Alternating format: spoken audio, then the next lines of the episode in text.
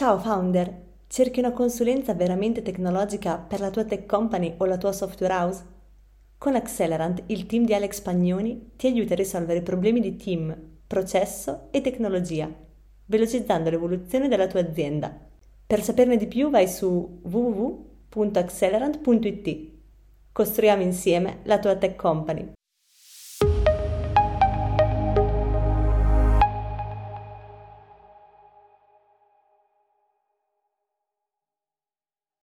Benvenuti a tutti, benvenuti a questa puntata del, del sito Lunch in cui parliamo di grow hacking e, insieme a Francesco Capozzi che è il CTO di Marshmallow Games. E Francesco ha già fatto una puntata su questo tema che è uscita la scorsa settimana sul sito podcast insieme ad Alex. E, mm, in realtà hanno approfondito anche mh, tanti altri aspetti, ad esempio la sfida della dualità tra utente e cliente, come fare ad evolvere un prodotto da migliaia di utenti e insieme a tutti questi argomenti hanno anche parlato del grow hacking. E oggi approfondiamo ulteriormente questo aspetto appunto insieme a Francesco, quindi eh, di che cosa si tratta? Quale approccio metodologico anche seguire? Quali sono i vantaggi che una strategia simile può portare mh, al business? Ehm, molto spesso questi temi che sono un po' mh, anche più orientati diciamo al marketing, al business e alla parte strategica aziendale vengono un po' fra virgolette emarginati no? dai, dai CTO più, più, tecnici. In realtà sono aspetti comunque fondamentali per, per la crescita dell'azienda, anche perché come dice spesso anche Alex, in realtà il primo team di un CTO è proprio quello del business e poi dopo di questo, quindi come secondo team se vogliamo, c'è quello della parte più eh, tecnologica appunto. Quindi sono sicuramente aspetti molto importanti che ogni CTO dovrebbe, dovrebbe conoscere. E proprio a questo proposito abbiamo fatto il sondaggio sulla community eh, questa settimana in cui abbiamo chiesto ai, ai, CTO appunto della community del CTO Mastermind quanto loro fossero coinvolti nelle decisioni di business. Se fossero coinvolti diciamo a 360 gradi e quindi partecipano periodicamente alle riunioni strategiche e contribuiscono anche alle decisioni che poi vengono prese a livello aziendale se invece le, diciamo, la parte strategica è conosciuta ma solo a titolo diciamo così, informativo, oppure se proprio non c'è coinvolgimento, quindi la parte di business e la parte tech sono totalmente separate la maggior parte, o meglio dire tutti, hanno votato che in realtà partecipano periodicamente alle riunioni strategiche e quindi contribuiscono anche alle decisioni. Non c'è stato nessun voto, per fortuna, ehm, per le altre due risposte, quindi non conoscere per niente la strategia e, o comunque non esserne coinvolti più che non conoscere, o comunque conoscerla soltanto a titolo informativo. Quindi io lascio eh, subito la parola a Francesco per introdurre un po' la puntata e parto Francesco chiedendoti che cosa ne pensi di questo poll, mm, cioè credi che queste risposte rispecchino veramente quella che è la realtà in, anche in Italia, se vogliamo, oppure no? Ciao Alessia, grazie. Vabbè, rispetto alle risposte devo dire non mi stupisce, nel senso che Ovviamente ci sono sicuramente delle realtà dove l'aspetto tecnico è in qualche modo subordinato a un aspetto commerciale, probabilmente in quei casi è perché l'aspetto tecnico non è realtà preponderante, quindi magari realtà dove non si usa la tecnologia, non si produce nuova tecnologia, mettiamola così, la tecnologia non è direttamente eh, legata al, alla crescita del fatturato, alla crescita dell'azienda, ma magari si usano strumenti eh, magari di terzi, si fa solo poca integrazione, quindi se la fa da padrone la parte commerciale ci può stare che ci sia il ruolo di CTO, ma sia appunto più un eh, responsabile della, dei rilasci software, diciamo. Eh, quindi questo diciamo non mi stupisce, ben venga che si sia, che si sia coinvolti, diciamo, mi sembra, mi sembra il minimo. Per quanto riguarda invece il tema della puntata, diciamo io mi presento un attimo, sì, sono il CTO di Marshmallow Games, sono CTO, vabbè, ormai da parecchi anni mi occupo, diciamo, di gestire la parte tecnica di Marshmallow che ha praticamente otto anni e poi di un'altra startup prima che però non è andata bene. Ehm, però diciamo sono nel ramo della tecnologia venendo dalla, dalla, ricerca in un settore completamente diverso che quello delle telecomunicazioni, poi mi sono spostato via via sul gaming e adesso appunto facciamo applicazioni educative per bambini.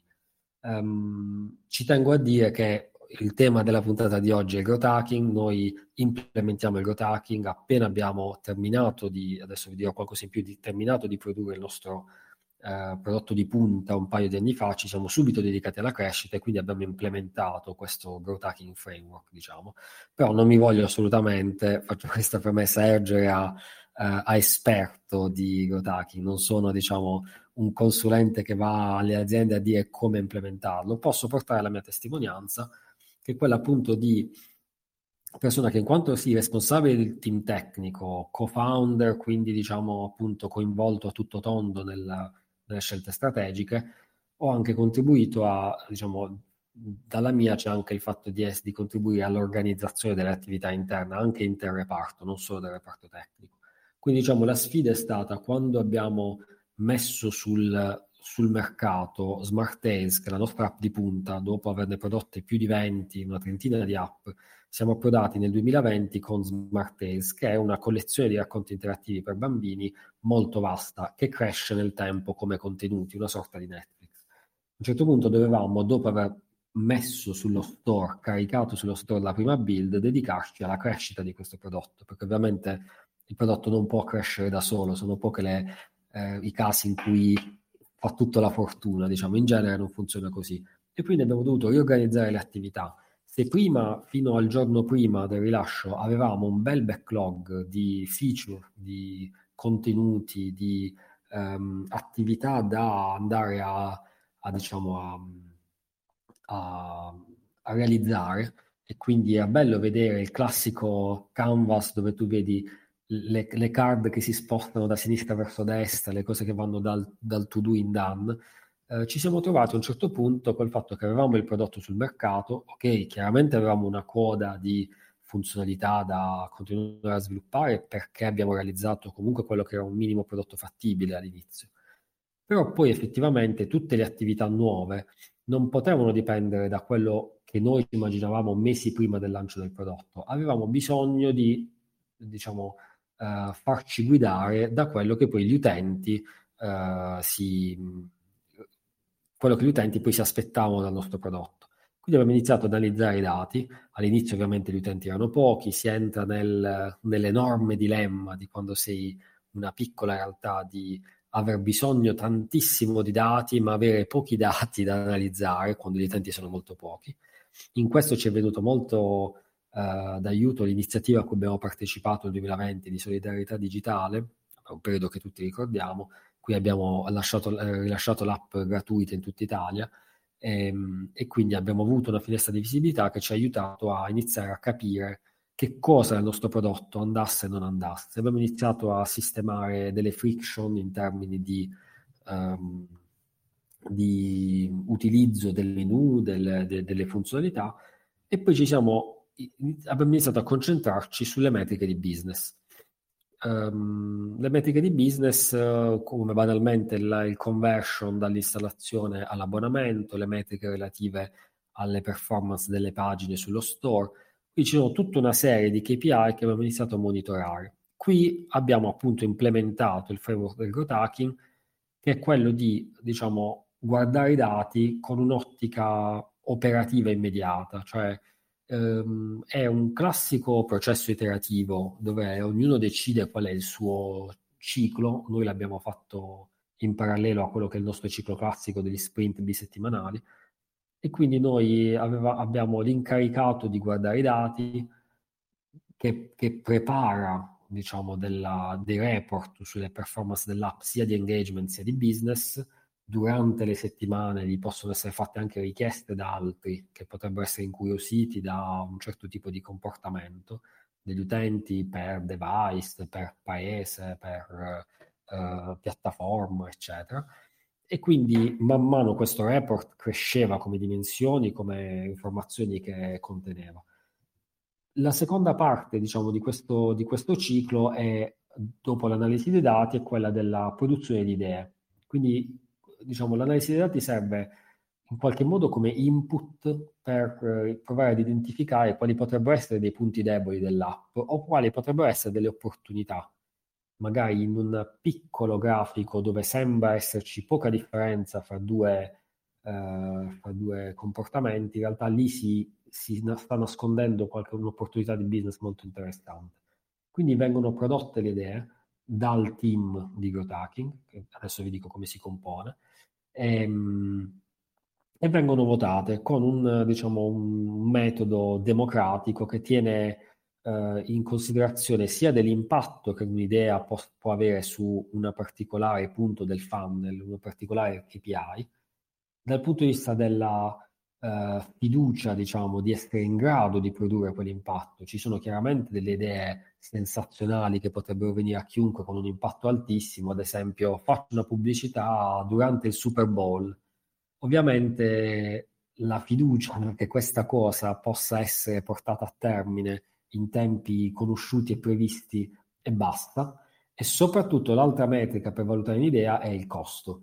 Una cosa che costa troppo in termini di ehm, costi economici o, cost, o effort delle risorse umane, diciamo, bisogna tenerne in conto. Perché? Perché l'obiettivo di queste idee è quello di tirar fuori un esperimento, un qualcosa di molto piccolo, qualcosa che devi aver realizzato in poco tempo perché immediatamente ti deve dare delle risposte, lo devi mettere sul mercato, poi nel mercato delle app è un po' più complicato perché c'è tutto il ciclo di review che ti fa perdere un po' di tempo, magari sul web è un pochino più facile questo, ehm, e devi subito uh, sperimentarlo sul mercato, magari prendendo un sottogruppo di utenti, gli utenti li dividi in, di questo sottogruppo li dividi in utenti che vedranno la solita esperienza, la tua baseline, diciamo, e utenti che vedono una nuova esperienza che, che viene fuori da quest'idea che è stata votata. E poi aspetti, guardi i dati e aspetti. Quindi abbiamo detto i dati servivano come input per le idee, vengono prodotte le idee, le idee vengono messe a terra negli esperimenti, viene lascia- lanciato l'esperimento sul mercato. Adesso i dati diventano l'output di questo ciclo, quindi raccogliamo i dati per vedere se quell'idea è stata vincente oppure no. Se l'idea è stata vincente, la mettiamo a sistema, cioè vuol dire che quello che era un esperimento realizzato in pochissimo tempo, magari lo ingegnerizziamo da un punto di vista tecnico e, lo, ehm, e, e diventa una nuova feature del prodotto. Se l'idea non è stata vincente, quell'esperimento viene buttato, abbiamo perso pochissimo tempo per svilupparlo e pochissimo tempo per eh, verificare che quella funzionalità non è di interesse per i nostri utenti evviva, abbiamo comunque imparato qualcosa, anche se l'idea non è andata a buon fine, e adesso abbiamo dei nuovi dati da analizzare che andranno come input del della prossima iterazione. Quindi questo, diciamo, è il ciclo. Ehm, il team è un team variegato, diciamo, la, noi vabbè, non siamo grandissimi, però ehm, diciamo, tendenzialmente il team include eh, qualcuno dal team di prodotto, quindi diciamo il product manager, il respo- qualcuno dal team dev, quindi può essere responsabile degli sviluppatori o uno degli sviluppatori, il team può anche cambiare nel tempo, sicuramente un membro del team artistico, un membro del team marketing e il growth leader che è diciamo colui che in qualche modo guida il team come vi dicevo, tutte le scelte in qualche modo sono democratiche, però può capitare che, ci, che serva diciamo, la guida e qualcuno che poi prende le decisioni nei momenti di stallo. Ovviamente nel team, del team fa sempre parte anche il CEO, poi dipende dalle, da quanto è grande la realtà, nel senso noi siamo piccoli, quindi i co-founder e il CEO fanno parte del, uh, del, dei processi anche operativi, uh, in altre situazioni i team si formano uh, per reparti, ad esempio ci sono dei team, anche noi l'abbiamo implementato ad un certo punto quando ci serviva essere molto più fini nella crescita, abbiamo implementato il team che si occupava soltanto della parte onboarding, quella dedicata al genitore, il team che si dedicava soltanto alla parte di engagement e retention, quella dedicata al bambino, e il team che si dedicava soltanto alla parte di acquisition, quindi tutto quello che avviene prima che l'utente scarichi l'app. Diciamo, come implementarlo è dipende molto dalla specifica realtà e dalle, dalle esigenze, mettiamola così. Eh, non so se è, è, diciamo, è sufficiente come, come, introduzione, su questo chiaramente si possono, cioè si può parlare tanto volendo di questo tema. Non so se ci sono domande in merito. Ok, procedo io. E rompo il ghiaccio io e iniziamo. Ehm, super interessante. Eh, mentre parlavi, infatti, poi mi veniva anche in mente un po' il concetto con cui hai descritto anche questa strategia anche durante il sito show, eh, dove hai detto appunto è una sorta di tra virgolette, passami il termine strategia inversa, cioè io parto dal mercato per analizzare veramente che cosa il mercato vuole e mh, quindi non creo appunto un qualcosa di inutile che poi il mercato non è pronto a, a recepire o comunque che, che non interessa comunque al, um, alle persone appunto sul mercato e creo un qualcosa eh, studiato, pensato su misura. E questo credo che sia molto importante sia per le aziende più grandi, anche già solide, che anche per quelle più piccole, anche quando siamo in fase di greenfield e quindi magari abbiamo solo un'idea di prodotto o servizio, perché tante volte si commette anche un po' l'errore di essere innamorati no, del, del, proprio prodotto e di non focalizzarsi, comunque di non prendere troppo in considerazione i dati e poi alla fine si, si fa una brutta fine tante volte, no? Quindi questo è, è veramente molto importante. E, ehm, Lato dati invece, tu dicevi all'inizio, ehm, quando eravamo comunque, avevamo pochi utenti, non avevamo una grande base di dati su cui andare a lavorare. E, è vero, e allo stesso tempo magari immagino che quando poi cresci invece il problema che riscontri è un po' il contrario, cioè magari hai tanti dati e un po' la difficoltà sta nel capire quali sono veramente quelli che interessano per, mh, mm, cioè più che dati all'inizio siano dei numeri, no? E quindi capire quali sono veramente questi numeri da convertire e da trasformare veramente in dati che ci possono comunicare qualcosa. E, mh, mm, tu hai già un po' accennato a questa cosa, però mi piacerebbe un po' approfondirla. Quali sono secondo te appunto i dati da prendere in considerazione che sono veramente importanti? Per implementare una strategia di questo tipo. Quindi anche proprio i KPI e le metriche che voi avete preso in considerazione per capire eh, quali sono gli aspetti che poi piacciono di più chiaramente sul vostro prodotto, quindi riportando un po' anche la, la tua esperienza e, al mercato poi. Grazie della domanda. Va bene, i dati dipendono, vabbè, ovviamente dal dominio di business, dal tipo di prodotto, eh, però dipendono, diciamo, a parità di prodotto, fortemente anche dalla fase di, di, maturità del prodotto. Ad esempio, noi quando abbiamo lanciato, al di là di avere pochi dati, noi non avevamo idea di quale potesse essere per noi, ehm, cioè noi dovevamo innanzitutto capire qual è la, il tasso di utenti che si attivano. Innanzitutto è stato, diciamo, all'inizio il dilemma era decidere quale fosse per noi l'evento di attivazione, no? cioè all'inizio devi anche... Ehm, anche se tu il prodotto l'hai pensato, noi, noi, siamo arrivati a questo prodotto dopo anni abbiamo imparato cose sui nostri utenti.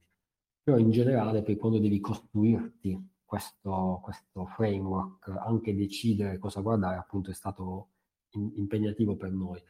Eh, dopo che hai deciso cosa guardare, ad esempio, comunque fai delle assunzioni, tipo nel nostro caso, che è un'app di racconti interattivi, all'inizio ritenevamo che fosse necessario per un bambino, per diciamo, comprendere appieno le, le caratteristiche del nostro prodotto, aver guardato un racconto per intero dall'inizio alla fine. E quindi noi all'inizio abbiamo iniziato a guardare quello come primo KPI di utilizzo. Ad esempio all'inizio non guardavamo proprio il conversion all'abbonamento perché eh, volutamente avevamo l'app molto aperta, molto libera, per lasciare tutti liberi di esplorare e cominciare proprio a vedere ci sono dei contenuti che piacciono di più, ci sono delle frizioni, quindi all'inizio è veramente una questione di imparare, devi andare un po' nel mucchio a cercare di tirar fuori quelli che sono dei picchi delle positivi, più delle volte negativi, eh, di, di, cose che tu ti aspetti che funzionino in un certo modo, ma poi non si sta realizzando quella cosa.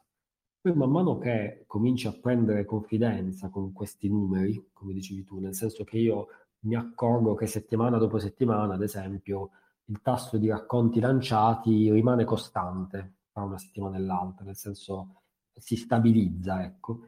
Allora vuol dire che tu inizi a, a sapere, hai riconosciuto magari quali sono le prime metriche che tu vuoi guardare, che ti danno l'idea che possano essere utili per costruirci sopra il business.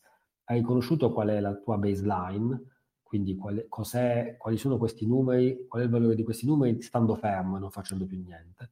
E a quel punto sopra cominci a costruirci degli esperimenti che magari appunto non hanno grandissimo impatto, però ti permettono di, di vedere anche all'inizio bisogna imparare anche a riconoscere qual è l'impatto delle tue idee.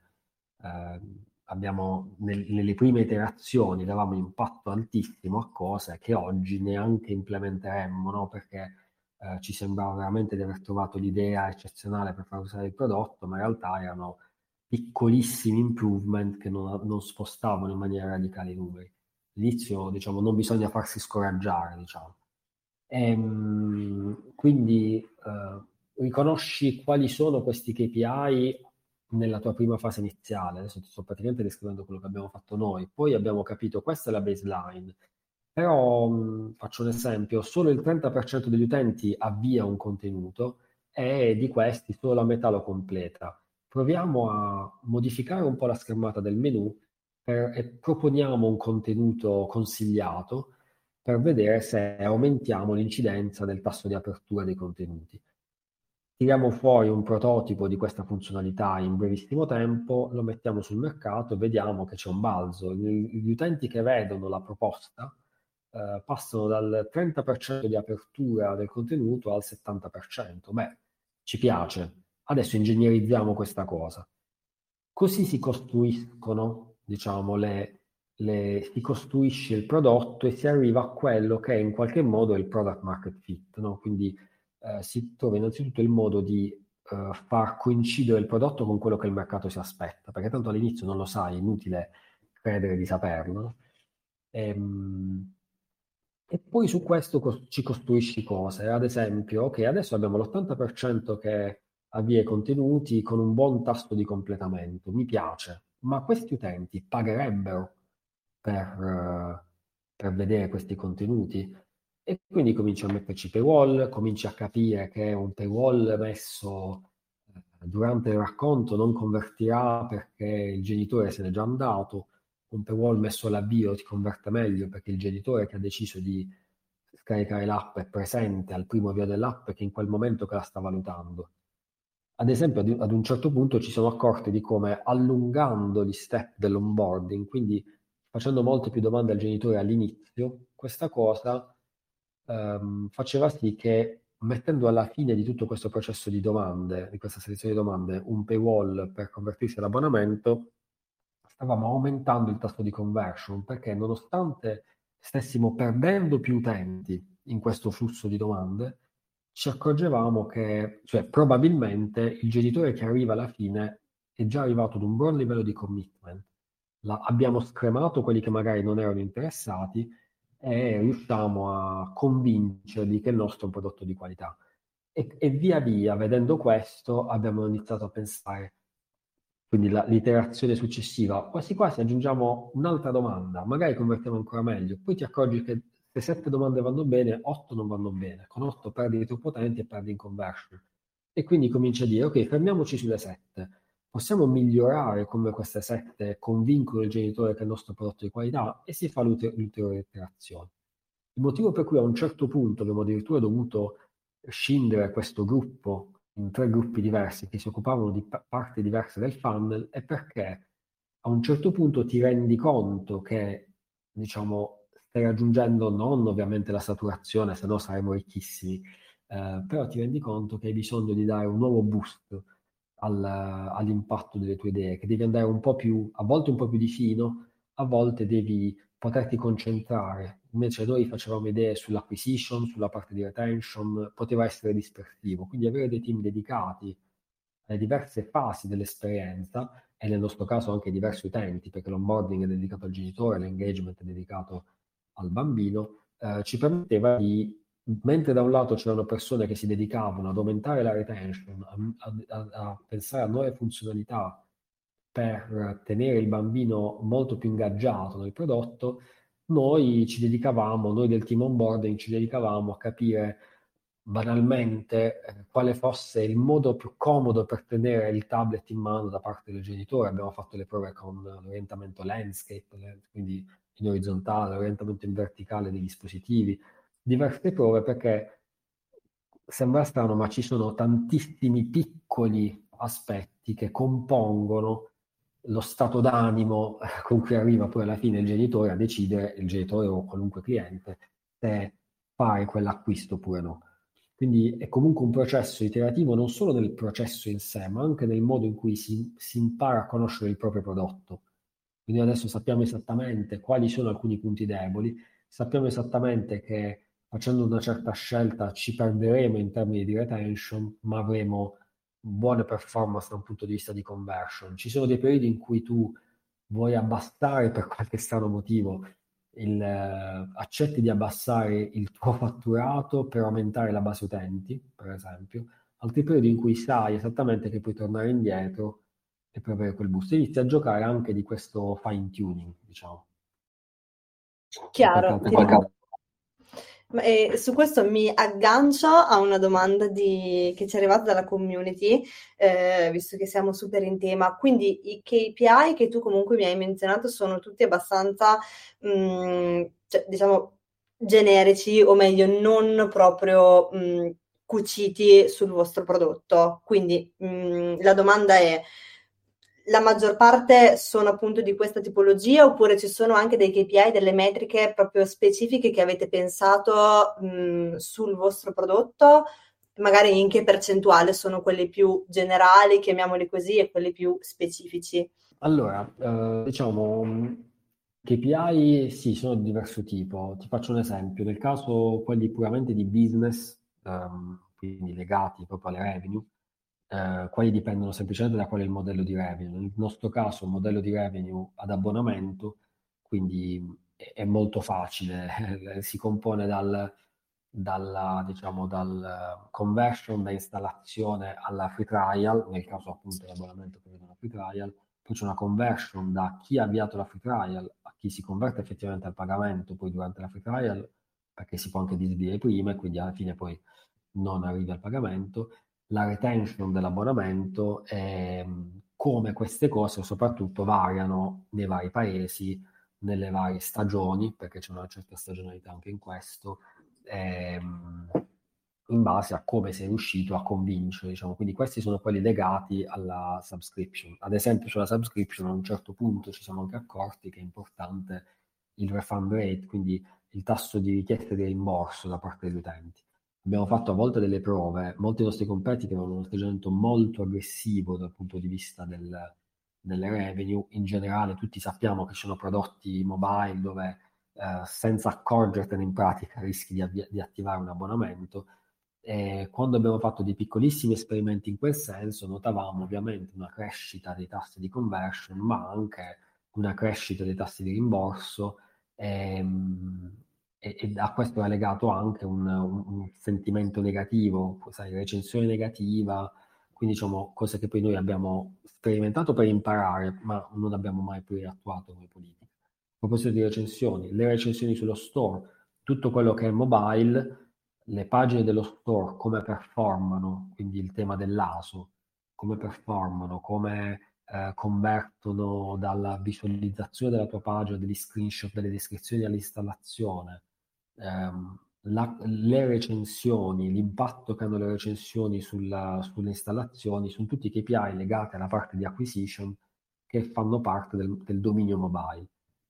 Um, poi ci sono delle cose più specifiche sul prodotto e queste cose ovviamente dipendono, come dicevo prima, sia dalla fase che dal, dal tipo di prodotto specifico. Ad esempio, nel caso della, uh, della parte di engagement, ci sono dei, dei metodi per valutare come sta andando l'app. Allora, innanzitutto ci sono le, i KPI classici come stickiness, uh, monthly active user o uh, weekly active user, quello poi dipende appunto dal tuo prodotto, da qual è la finestra in cui ti aspetti che il tuo prodotto venga usato. Un social network ti aspetti che venga aperto quasi ogni giorno.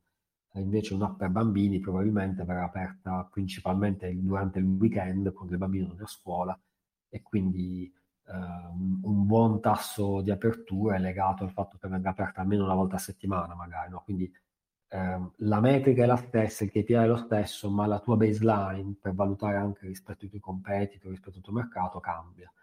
Um, sul prodotto ovviamente ce ne sono di specifici.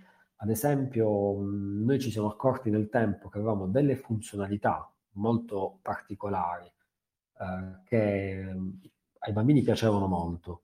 Quindi c'erano dei contenuti e dei tipi di giochi particolarmente ingaggianti. Abbiamo cercato, quindi, vedendo questi dati, abbiamo cercato di, ad esempio, eh, anticipare il momento in cui queste, queste esperienze più ingaggianti delle altre venivano scoperte dal bambino.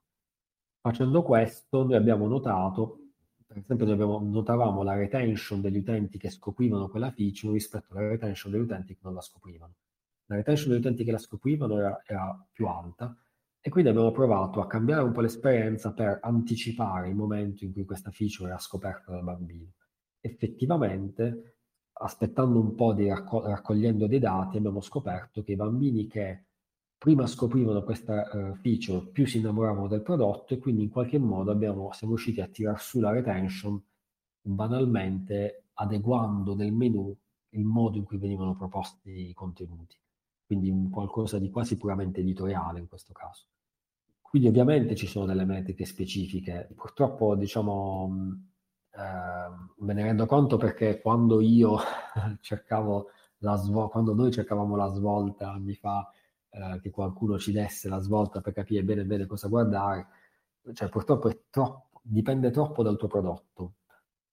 Quello che ci vuole è tanta costanza e, e, soprattutto la curiosità di andare a guardare i numeri, porsi domande, cercare di non fermarsi mai. Ci sono pomeriggi interi che abbiamo perso guardando i grafici, guardando un comportamento strano, cercando di spiegarcelo, magari non arrivando a nulla, ma nel frattempo avevamo scoperto un comportamento interessante che ci segnavamo, ce lo appuntavamo per, da, per andare ad approfondirlo magari in un secondo momento.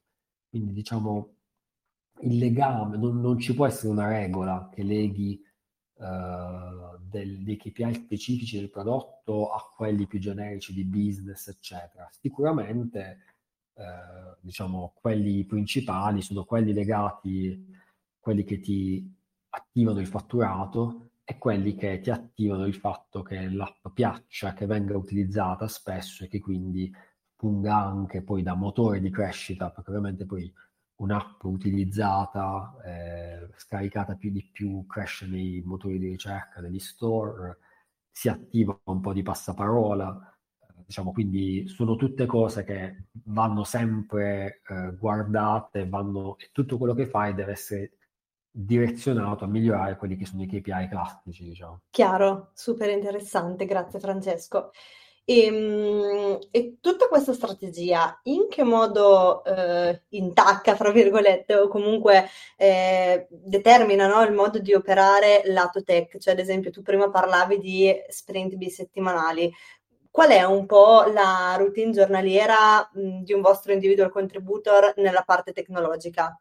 Beh sì, questa è, è, la parte più tricky, diciamo. Come dicevo prima, uh, parti da avere un backlog ben definito, per cui, diciamo, a inizio sprint ti fai una pianificazione, individui quali sono gli obiettivi, sai quali sono i task che dovranno essere portati a termine e poi in base al team, in base alle caratteristiche di quello sprint specifico, di quei task, più o meno ognuno si, si autoassegna proprio oppure c'è un, un, criterio per assegnarli. Poi diciamo classico diciamo, funzionamento da team che porta a casa le feature, diciamo. Eh, nel caso del, um, del growth hacking le cose cambiano un po' perché indipendentemente da quando diciamo, decidi eh, quali sono le idee vincenti per quello sprint, quindi quelle che vorrai implementare come esperimenti lo sprint successivo, diciamo. Già consideriamo che le idee vanno poi progettare, cioè ci vuole un minimo di progettazione. Il tempo dedicato alla progettazione dipende da quali idee sono state prodotte, da quante queste richiedono progettazione, che è una cosa che tu non puoi conoscere all'inizio dello sprint. Quindi già viene proprio a mancare il concetto di stima. Ehm, poi puoi fare un po' di stima su come questi esperimenti, eh, su quanto questi esperimenti richiederanno al team tecnico, al team artistico, in base a, a quale sia la, diciamo, la parte preponderante degli esperimenti, perché a volte ci sono esperimenti dove il team tecnico quasi non è coinvolto. Um, quindi viene a mancare un po' quella, quella comfort zone che ti dà un backlog ben definito, dove più o meno sai quello che devi fare, sì, lo fai in modo iterativo, però diciamo sai più o meno diciamo, di che morte devi morire. Invece nel caso del growth hacking tutto può cambiare molto rapidamente e in realtà anche all'interno dello stesso, stesso sprint, in un'ottica guidata dal business, è importante mantenere senza essere delle banderole, nel senso senza lavorare nella totale anarchia, è importante saper dedicare una giusta quota del proprio tempo a diciamo, attività estemporanee.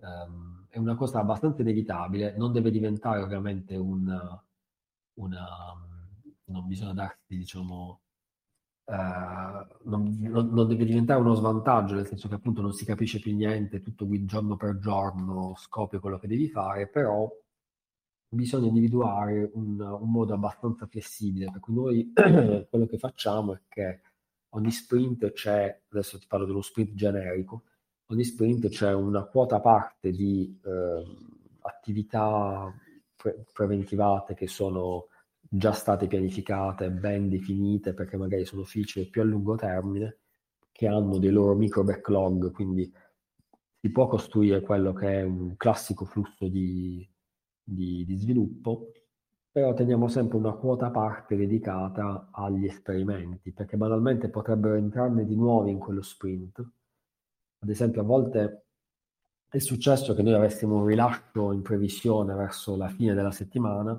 e il mercoledì c'è stata la riunione di generazione delle idee ed, ed, ed è uscita un'idea eh, di quelle che ha convinto tutti, di quelle che tu ritieni sia potenzialmente ad altissimo impatto e magari ha un effort molto basso, il modo in cui puoi sperimentarla è veramente a basso effort. A volte abbiamo forzato i processi provando a implementarla il giovedì, ovviamente accelerando, eh, caricando un po' più di persone sulla QA, sul, sul testing di quella nuova funzionalità per beh, permetterla nel rilascio del giorno successivo, quindi veramente come colpo di coda.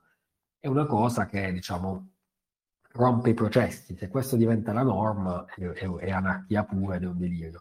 Ci sono casi in cui questa cosa però può essere giustificata, diciamo, quindi ehm, bisogna fare i conti con questo tipo di, di, di, diciamo, di possibilità.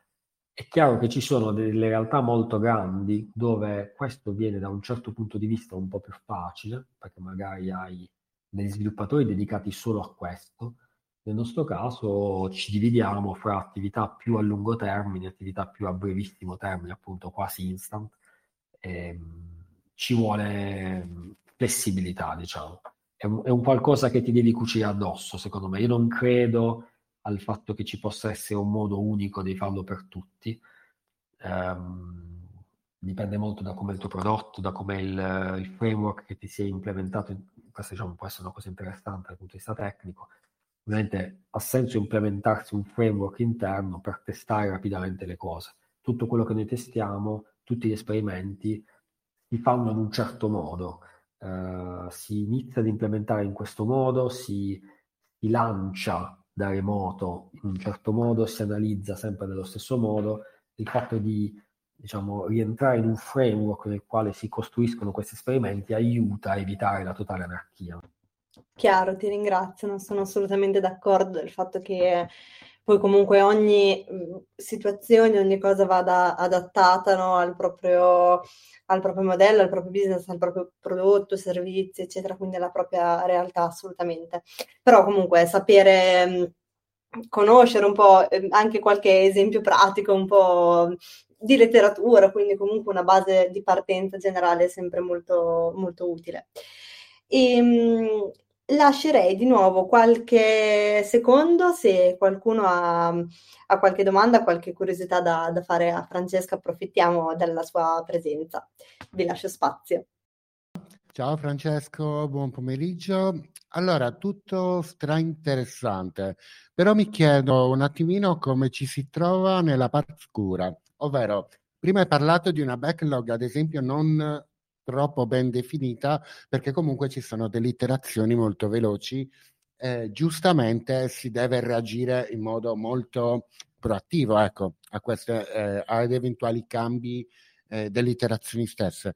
Ma ti chiedo, ma eh, questo non comporta anche un po' di eh, confusione all'interno del valore che effettivamente gli sprint dovrebbero tirar fuori? Grazie alla domanda. Beh sì, questo è chiaramente un grande dilemma, nel senso che um, in, in, appunto in teoria tu dovresti essere quasi corazzato all'interno dello stesso sprint a meno di casi eccezionali, no? delle emergenze, delle cose che non puoi proprio prevedere, che devi assolutamente risolvere.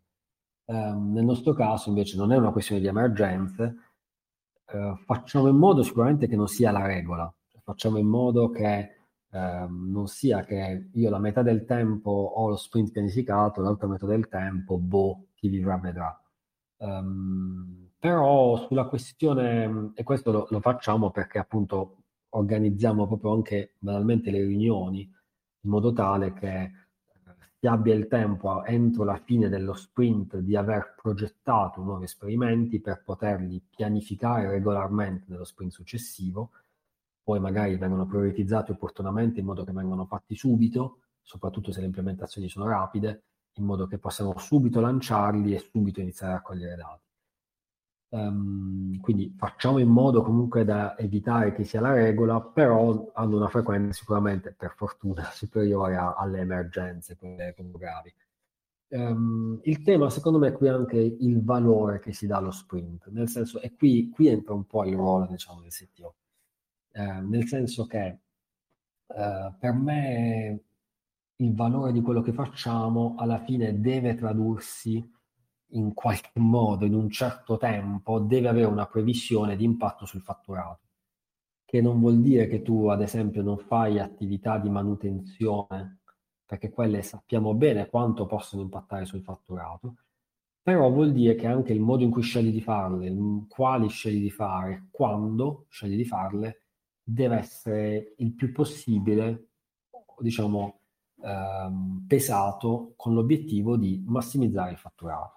Diciamo. Quindi il valore dello sprint non è semplicemente in termini di uh, quanto sono stato efficiente con il bar down chart, quanto sono riuscito a rispettare le scadenze, uh, perché se un'attività prevista in quello sprint conveniamo in un modo comunque diciamo abbastanza uh, discusso apertamente eh, conveniamo che una determinata attività sia a più bassa priorità di un'altra in termini di impatto sul business, possiamo, siamo più che contenti di modificare quella, quella, quell'obiettivo, diciamo. Quindi credo che sia più in termini di questo. Da questo punto di vista il dilemma mi rendo conto che possa essere quello che a volte ci sia proprio la classica frizione fra no, reparto marketing o chi guarda solo i numeri e alle vendite, diciamo, e chi tira fuori il prodotto e che vuole farlo anche bene, no? Quindi ci sono un, minimo di requisiti di, diciamo, di dignità che uno non, su cui non vuole cedere. Questo credo, nel, nella mia interpretazione, credo che sia il lavoro del CTO, quello di saper dare il giusto peso a far da, da da intermediario fra questi due mondi che non sempre si parlano, non sempre si sanno parlare. Quindi, detto, siccome il tema è proprio il valore che si dà allo sprint, riconoscendo però che se ogni sprint ehm, non c'è modo di fare pianificazione perché tanto è tutto completamente eh, casuale, tutto completamente anarch- nell'anarchia assoluta, alla fine questo impatterà negativamente, lo sappiamo, sul fatturato. Quindi eh, diciamo, il fatto del fatturato non vuol dire che vince sempre il team marketing e business, vuol dire che eh, però va, va, mediata questa cosa. Non so cosa ne pensi di questa risposta. Ah, assolutamente sì, è un gioco di squadra. Hai detto una frase poco fa quanto mai giusta, ovvero che il CTO deve fare da anello di congiunzione fra i vari team e reparti proprio perché non che non si vogliano parlare, ma spesso e volentieri non si sanno parlare, perché un, team, un reparto parla in una lingua, eh, magari un team tecnico parla in un'altra lingua. Quindi assolutamente c'è sempre bisogno di quella figura di mediazione che appunto il più delle volte il CTO eh, che serve appunto a dipanare questa matassa. Eh, sì, chiarissimo come mh, mm, metodologia. Guarda, mi sta tornando proprio in mente che tempo fa abbiamo fatto un uh, sito show e relativo anche lunch dove parlammo della metodologia o meglio filosofia dello shape up che tradotto in pillole non è altro che uno Scrum framework cucito, evoluto e cucito su misura con la, diciamo, la cosa molto buona di essere estremamente reattivo ed essere modulare, ovvero nel momento stesso in cui uno sprint non rispecchia più per n motivi, magari dettati anche dal business, il valore che dovrebbe dare, si può tranquillamente smantellare e tirare su come si vuole. Eh, ti, ci puoi, ti ci identifichi in questo tipo di metodologia? Pensi che il grow hacking, hacking possa eh, rimanere nella sfera ecco, di questo tipo di mh, filosofia? Sì, sì, sicuramente. Ho detto um, la, diciamo, la rigidità a volte aiuta, magari dipende anche molto dalle fasi, dal livello di maturità di un team. Quindi processi molto rigidi aiutano a... È come, non so, come quando all'università no, si dice è la forma mentis quella che contano. Sono delle solide basi, poi di processi rigidi che hanno dimostrato il loro funzionamento negli anni, quindi puoi, puoi fidarti, diciamo. Poi ovviamente sta a noi eh, tirar fuori da queste basi che sono i processi eh, rigidi e quelli che diciamo funzionano sempre, sta a noi poi riuscire a, a cucirsi addosso eh, in base a quelle che sono le peculiarità del proprio team del proprio business la giusta, la, il giusto vestito, che è quello che poi ti permette appunto di avere successo in termini di business, che è quello che comunque è sempre diciamo la cosa che guida. Quindi sì, la possibilità di, come dicevi tu, adeguare il valore dello sprint con sicuramente dei criteri con cui tu puoi giustificare un cambio in corsa uh, ha sicuramente senso. Ottimo, ti ringrazio. A chiudere la puntata, vi ringrazio tutti per essere stati con noi, ringrazio Francesco chiaramente per essere stato nostro ospite, per aver partecipato anche alla puntata del Sitio Show della scorsa settimana che vi ricordo potete trovare sempre su, su sito podcast. E anche questa puntata del sito Lance la troverete a partire da domani sul sito podcast. E noi ci rivediamo sempre qui su Telegram stessa ora, stesso posto e la prossima settimana. E per il sito Lunch con Lorenzo Rizzello di Skypersonic che ha fatto una chiacchierata uscita proprio oggi eh, nel sito show appunto sul tema dell'hardware connesso, quindi tutto il mondo un po' dell'IoT, eh, dei droni, della robotica e anche della parte comunque manageriale e gestionale eh, che si nasconde poi in questo mondo, quindi come gestire un team simile, come eh, gestire le persone di un'organizzazione che opera comunque in questo campo.